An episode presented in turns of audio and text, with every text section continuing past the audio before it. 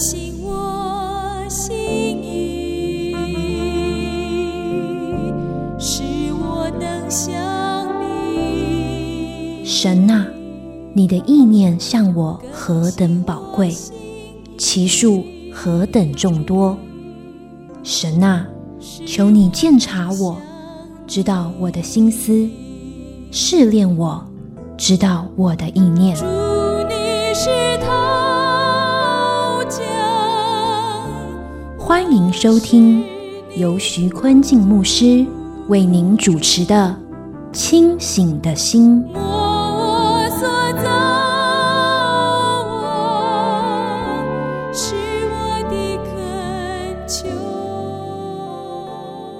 亲爱的弟兄姊妹，大家平安。清醒的心祝福您，清醒一天，清醒一生。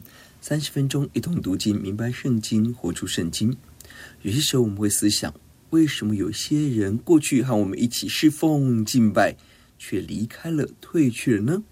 人离开教会有很多原因，朋友、环境、冲突、神学，有很多可能，但其中一个关键因素是我们是否愿意继续遵行神的话呢？一个有神同在的教会一定会坚持真理，一定会强调要舍己。而许多的人在跟随主到一个程度，发现自己不愿意再舍己，放不下，情感放不下，利益放不下，面子放不下，情绪放不下，不愿舍己，当然无法继续跟随主。因此今天重点不在于人离开教会情绪上的不舍，种种情绪的冲突，这都不重要，重点是你我都要面见神。神会问我们，孩子，你今天仍然走在舍己敬拜的道路上吗？我们思想神对敬拜者有什么要求呢？今天我们一起思想诗篇第15篇朝圣诗歌，敬拜者的品格要求。诗篇12到14篇谈到了恶人很多黑暗的行为，罪恶的选择，而大卫呼求神来拯救。而这一篇是正面提到属神子民要积极追求的。这首诗歌是当以色列人去圣山敬拜神、朝见神的时候所发的诗歌，提醒敬拜者应当有的态度。首先第一节是发问，谁能够来敬拜呢？第一节大卫的诗，耶和华，谁能寄居你的帐幕？谁能住在你的圣山？相较于前面3篇，大卫看见身边恶人很多罪恶，比较消极的求神拯救保护。而这一篇是大卫积极的来敬拜神，积极的追求能够住在神的圣殿中来寻求神，是非常积极正面的一篇诗。大卫可想来敬拜神，而他思想，谁有资格能够敬拜呢？谁能寄居在神的帐幕，就是谁能进入神的圣殿，在神的家中做客呢？谁能住在神的圣山，就是西安耶路撒冷，神所拣选立为圣所的所在。大卫拥有一颗敬畏神的心，他不单渴望认识敬拜神，他更看见不是每一个人都能够来到神面前，都有资格敬拜，必须是预备好的，神所喜悦的人才能够敬拜。这是一个何等智慧的看见！今天许多人没有大卫这样的智慧，没有大卫这样的敬畏，骄傲的以为我来教会是给神面子，我的侍奉是帮忙神，我的奉献是救济神，因为教会很穷，上帝很穷，所以我要来帮忙。这完全错误，绝对不是每一个人都有资格来服侍，都有资格来敬拜。亚伦是大祭司，他2个儿子有侍奉献祭，但天上的火降下，不是降在祭物身上，是降在祭司身上，神立刻刑罚审判他们。该隐也献祭，但神不要他的祭物。客西马尼园的祷告，12使徒扣掉了犹大，11个人只有3个，彼得、雅各、约翰有资格进入客西马尼园与主一同祷告。因此侍奉是恩典，奉献是特权，能够参与在神国度的工作是神可怜我们，给我们机会与主一同服侍。我们能够为主受苦，这是神给我们的大恩典啊！因为与主同受苦，在永恒中才能与主同得荣耀，因此苦难当然是大祝福。大卫深深明白这个真理，因此他祈求能够寄居在神的帐幕，甚至不敢夸口自己要为主建造圣殿，夸口自己为神做多少事，为主打败歌利亚，为主大发热心。大卫一点都没有夸口这些事，他只是呼求能够寄居在神的殿中。这是一份何等动人的谦卑和战兢，这正是今天教会与圣徒所迫切需要的。第一节发问谁能，表达是一种特权荣誉，不是每个人都可以，而是必须具备特定的条件才可以。谁能寄居在神的帐幕中，谁能住在神的圣山中。谦卑的表达敬拜神是特权，我们渴望寄居在神的面前，这是很大的福分。愿主帮助我们在敬拜当中要有这样的心，预备自己来敬拜主。2到5节提到了正直坚守正道的人才能敬拜。第2节就是行为正直，做事公义，心里说实话的人。前1节提出一个请求，期待能够住在神的圣山，敬拜神，参与神的工作。大卫思想谁有资格呢？这里大卫的领袖必须在品格上有耶稣的心思，有耶稣品格的人才能够参与服事。行为正直就是完全纯全，没有瑕疵。行事公义，现代译本翻译为凡事顺服上帝，在每一件事上明白神的心，跟随神的脚踪。心里说实话，好奇妙，一般是口中说实话，能够在口里说实话已经不容易了，而这里要求的不只是口，而是心里充满的都是实话，没有任何的谎言、虚假、欺骗。你我没有一个人能够做到，唯有耶稣的恩典洗净我们的心，除掉黑暗，改变我们的心，使我们的心远离一切的谎言假道，才能够做到心里说实话的人。何等的奇妙，愿主帮助我们起来敬畏主。到了新约提到了谁有资格参与服事，在使徒行传第6章提到了拣选执事必须有好名声，被圣灵充满，智慧充足。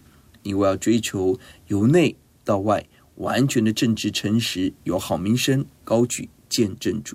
我们思想谁能够被神使用呢？提摩太后书2章20节，在大户人家有金器银器，也有木器瓦器，有作为贵重的，有作为卑贱的。人若自洁，脱离卑贱的事，就必做贵重的器皿，成为圣洁，合乎主用，预备行各样的善事。你要逃避少年的私欲，同那清心祷告主的人追求公义、信德、仁爱、和平。上帝要使用的器皿不是有钱、聪明、漂亮的，上帝要使用的是贵重的器皿，就是圣洁无瑕，远离私欲，清心祷告主。这里告诉我们敬拜者最重要的特质就是正直、行事公义、诚实。我们的果子会表达我们的树，我们的生命本质。求主帮助我们观察自己，观察别人。3到4节是善待、尊重人，藐视匪类。第3节他不以舌头谗谤人，不恶待朋友，也不随火毁谤邻里。谁有资格参与在圣殿的敬拜中呢？第2节提到正面的正直诚实，而这一节提到了要负面远离3件事。第一，不以舌头谗谤人，就是毁谤人、诋毁人、攻击人。谗谤在撒母耳记下19章27节一个举例子，就是大卫逃难的时候，扫罗的臣子洗巴说坏话攻击扫罗的儿子米非波设，他诬告米非波设意图谋反，用错误的话、黑暗的诡计来攻击人，取得利益。这样的话非常恶毒，要被刑罚。第2，不恶待朋友，就是做对不起朋友的事，伤害朋友，表面是朋友，但内心却包藏祸心，要攻击人、欺压人，这样恶毒的心神厌恶。一个具体的例子就是犹大用亲嘴作为暗号，表面是耶稣的朋友，实际上是要谋杀耶稣，他承受死亡的结果。第3是不随火毁谤邻里，就是说闲话、造谣去重伤邻居、侮辱邻居，我们要很谨慎。撒旦魔鬼成功地制造了风潮、氛围、环境的压力，引诱人做恶事、说谎言、拜偶像。如果不这么做，会承受很大的压力。如同约翰福音第9章，耶稣医治一位生来是瞎眼的人，法利赛人非常愤怒，要找机会控告耶稣，压力大到一个程度，连瞎眼的父母都无法承担，不敢讲真话。但这一位得耶稣医治的人，勇敢为耶稣做见证，被赶出会堂，失去朋友，却得到了耶稣的安慰，得着了永生。我们思想，你我是预备好来朝见上帝的人吗？有一段时间，我们思想神宝贵的话语。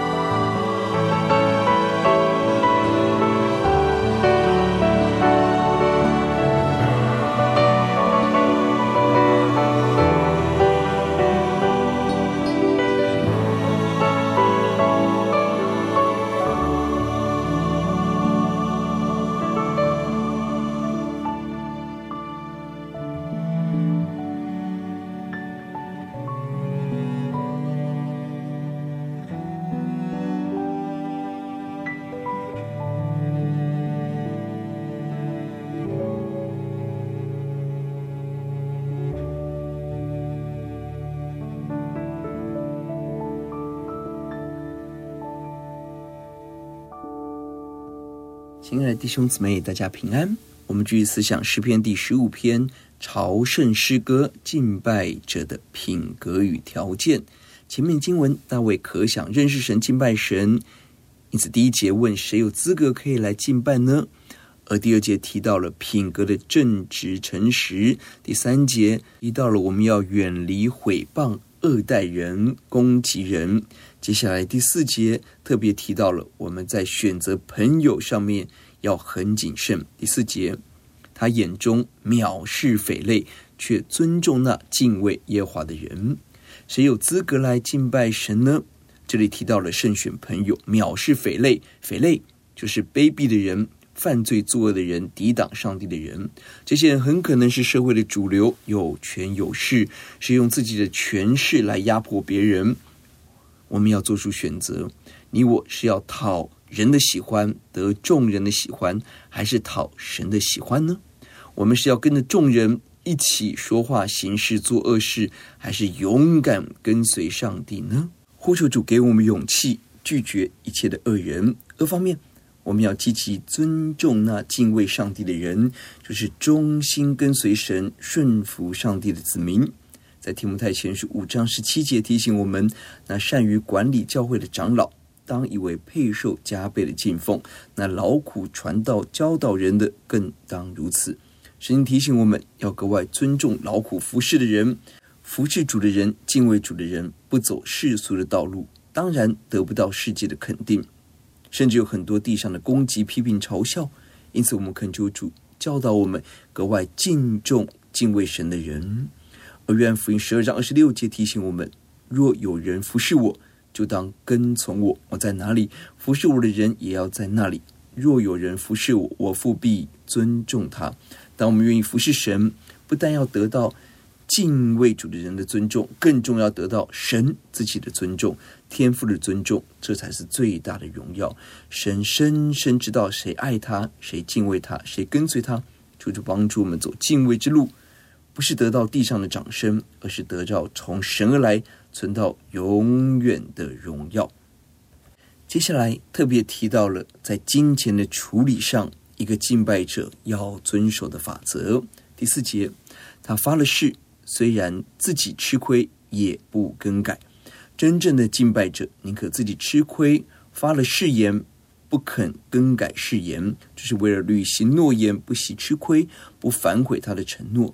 虽然要履行这个誓言要付出很大的代价，但在他的心中，信守承诺的价值远远大过金钱的价值。路德记1章16-17节，路德跟婆婆说，不要催我回去，不跟随你，你往哪里去，我就往哪里去；你在哪里住宿，我也在哪里住宿；你的国就是我的国，你的神就是我的神；你在哪里死，我也在哪里死。路德，她的丈夫过世了，年迈的婆婆要回到以色列地居住，婆婆再三劝她离开自己，追求自己的幸福。于情于理，她离开婆婆是名正言顺，但她却坚持守护婆婆，跟随婆婆拿俄米前往以色列地。对他而言，以色列地是异乡，无依无靠，没有收入，但他看婆婆比自己的利益、幸福更重要，他选择忠心照顾婆婆到底。结果呢，神供应他生活所需，神为他预备非常好的婚姻。神更透过路德这一个外邦人，他的后代生出了大卫，成为以色列最重要的君王，何等的荣耀！人只能看到眼前的利益、金钱的利益，但属神的人看到是永恒的价值，看到神眼中最重要是什么，我们就大力去追求那个事。神看见，神喜悦，这才是最大的智慧。第五节，他不放债取利，不受贿赂以害无辜。敬拜者关于金钱的态度，前一节提到的是看重誓言跟爱人大过金钱的利益。接下来提到两个负面要留意的事：第一，不可放债取利，就是借钱给人用高利贷来赚钱，趁人之危，趁着别人经济缺乏赚一票，趁人之危是神所厌恶的。申命记23章19节提到，你借给你弟兄的，或是钱财，或是粮食，不论什么可生利的物，都不可取利。神清楚的吩咐，借给弟兄的不可拿利息。在爱心的原则下，要供应帮助人，而不是赚利息欺负弟兄。我们当然要谨慎理财，负责任的管理好金钱，适度的财务规划、投资避险，这个没有问题。但我们要很小心，一个人不能侍奉两个主。与上帝打对台的就是金钱。一旦我们的心被金钱抓住，马太福音第6章告诉我们，眼睛昏花，心中一定充满了忧虑，急急忙忙积财宝在地，没有平安，失去天上的财宝，存留到永恒的财富。留意，贪财是万恶之根，有人贪恋钱财就被愁苦刺透了。第二，金钱方面不可收受贿赂，伤害无辜的人。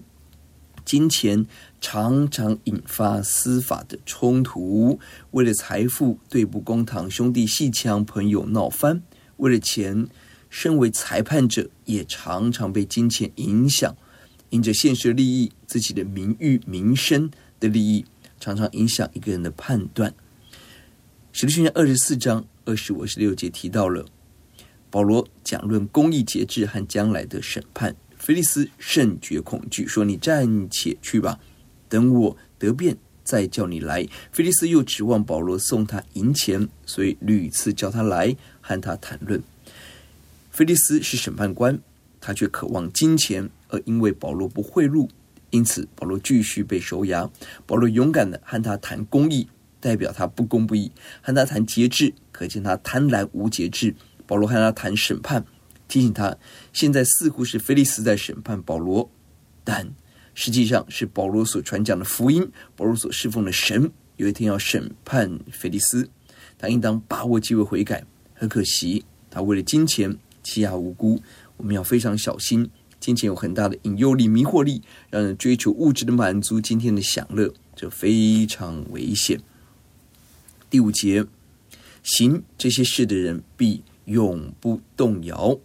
回到了这篇所谈的主要议题，谁有资格住在神的圣山，持续的敬拜认神呢？就是正直的人，远离恶事，远离恶人，尊重敬畏神的人，金钱上格外的谨慎。这样的人，这里给我们一个宝贵的应许，是永不动摇，永不失败，永远坚固。马太福音第7章24-27节告诉我们，凡听见耶稣这话就去行的，好比一个聪明人，房子盖在磐石上，雨淋、水冲、风吹，撞着那房子，房子总不倒塌，因为根基立在磐石上。凡听见我这话不去行的，好比一个无知的人，把房子盖在沙土上，雨淋、水冲、风吹，撞着那房子，房子就倒塌了，并且倒塌的很大。你我前面有2条路，一条路是听见神的话，勇敢去遵行，把房子盖在坚固磐石上，环境有各种的风吹雨淋水冲，房子稳固不动摇。另外一条路是听见神的话不去行，看起来也可以盖房子，也有很多的成就、掌声、享乐，但这个房子盖在沙土上，一遇到环境的变故，更是有一天面对上帝永恒公义的审判的时候，完全倒台，失败很大。许多人急急忙忙建造房屋，追求梦想、立即的利益、财富，看起来轰轰烈烈，完成很多的工作，赚很多的掌声，但我们深深知道，有一天我们都要面对上帝公义的审判。在那一天，我们可以坦然见主吗？求主让我们有从神来的智慧，不求眼前的平安顺遂，追求在神眼中的公义、正直、敬畏，这才是真正的平安稳妥之路。这一章的要节是第2节，就是行为正直、做事公义、心里说实话的人。我们的神是正直的神，你我必须正直才能与神相遇。金钱容易带来堕落，面对不同的人，我们也可能失去正直的标准。要抵挡这个引诱，我们要在神面前认罪悔改，去除罪恶，才能与神相遇。我们思想，每次敬拜，我是珍惜感恩、深感不配，还是放肆随便呢？我如何对待身边的人呢？我如何处理金钱呢？有什么是我要大力改变的呢？我们来祷告，赞美主耶稣，因着神的大怜悯恩典，我们可以住在神的圣殿，瞻仰神的容面。求主让我们不断反省，我们这个敬拜者要行正直的道路，坚守真理，说实话，远离恶人恶事、金钱的引诱，竭力追求要认识神、敬畏神，单单跟随神。听我们的祷告，仰望，奉耶稣的名，阿们。我们有一句话总结诗篇第15篇，正直诚实，远离罪恶，天天朝见神。清醒的心，祝福您清醒一天，清醒一生。愿上帝赐福您。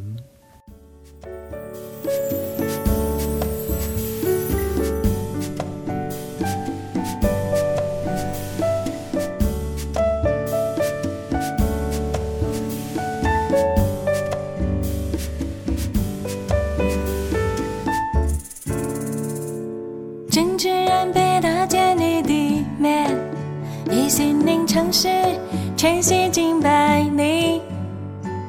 主你必然成就大事，在他们身上荣耀你生命。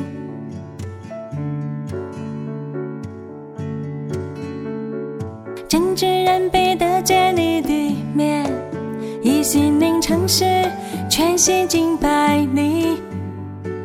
主你必然成就大事，在他们身上荣耀你生命。他就像一棵树，栽在溪水旁，按时结果子，叶子也不枯干。凡他所做的，尽都顺利。耶和华必然看顾他的脚步。